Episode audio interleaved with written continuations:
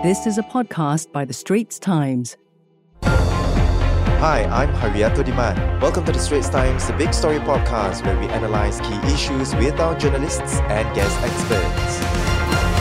Taxi fares are going up for the first time in 10 years. Leading taxi group ComfortDelGro announcing today that a flag down fare for standard cab like the Hyundai i40 will increase from 370 to 390. The hike will take effect at 6 a.m. on March 1st. Distance and time-based charges will also rise by 2 cents for normal taxis and 3 cents for limos. ComfortDelGro controls about 8,900 cabs or 60% of the entire taxi fleet in Singapore. Its fare adjustment is almost identical to the one it made in 2011. And just like in the past, the other four taxi operators are likely to follow the company's lead in raising fares. Senior transport correspondent Christopher Tan with more. Chris, raising the flag down fare by 20 cents may not seem like a lot, but factoring in other increases like distance and time based charges, would a passenger have to pay significantly more for a taxi ride? Well, it depends on what you deem by significant. I think for a 10 km ride, which is the benchmark, uh, fares will go up by about 80 cents for off peak and a dollar or more for the same distance during peak period where there's a lot of waiting. Uh, so approximately that works out to be 8 to 10%, which is not a lot per se, but in the transportation sector, not insignificant either. Also considering, considering in the last few years, other components of the fare has gone up. For instance, uh, peak period has lengthened, and then you have the introduction of things like surge pricing. Um, so, so this adds up, and you know it's not insignificant. Now, ComfortDelGro says the move is to help cabbies defray higher operating costs resulting from rising fuel prices and inflation. Now, in the last six months, uh, fuel prices have increased by about 10% on average. Christopher, how justifiable are these reasons? Well, I think it sounds reasonable. Pump prices have increased by quite a bit.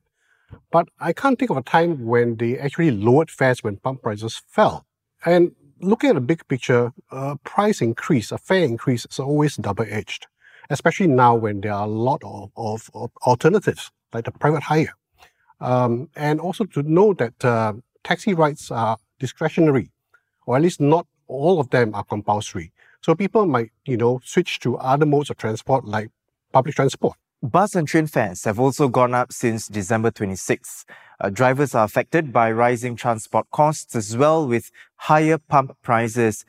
It sounds like more pain for both commuters and drivers across the board, Chris? Yes, I'm glad you brought up uh, public transport uh, costs, right? Uh, fares went up by about 2.2%. Uh, in comparison to taxi fare rises, which was uh, 8 to 10% we mentioned, uh, it doesn't sound like a lot, but I think, you know, bus and train fares affects a larger uh, portion of the population. And also we make a lot more trips by bus and trains than on taxis. Um, and also the fact that uh, people who rely on public transport uh, typically would not or do not own a car, do not have access to a car, and probably will only take taxis occasionally. So 2.2% versus 8 to 10% may seem like disproportionate, but I think if you, it adds up because the sheer number of trips that we make by bus and train each day, um, the cost actually might be more than 2.2%.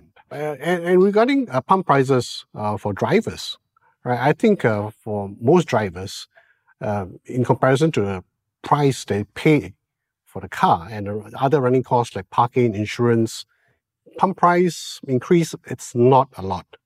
Even though, you know, it's 10 cents in the last several weeks, right? Um, petrol cost in the bigger scheme of things is not a lot. And when a car costs, you know, at least $100,000 and then operating costs like parking, insurance, ERP adds up to several thousand dollars. That was a podcast by The Straits Times. Send your feedback to podcast at sph.com.sg. Find us on Apple, Spotify, Google Podcasts, or via the Google Voice Assistant and Amazon Alexa enabled devices. For more podcasts by The Straits Times, The Business Times, and Money FM 89.3, you can also download the Audio by SPH app. That's A W E D I O.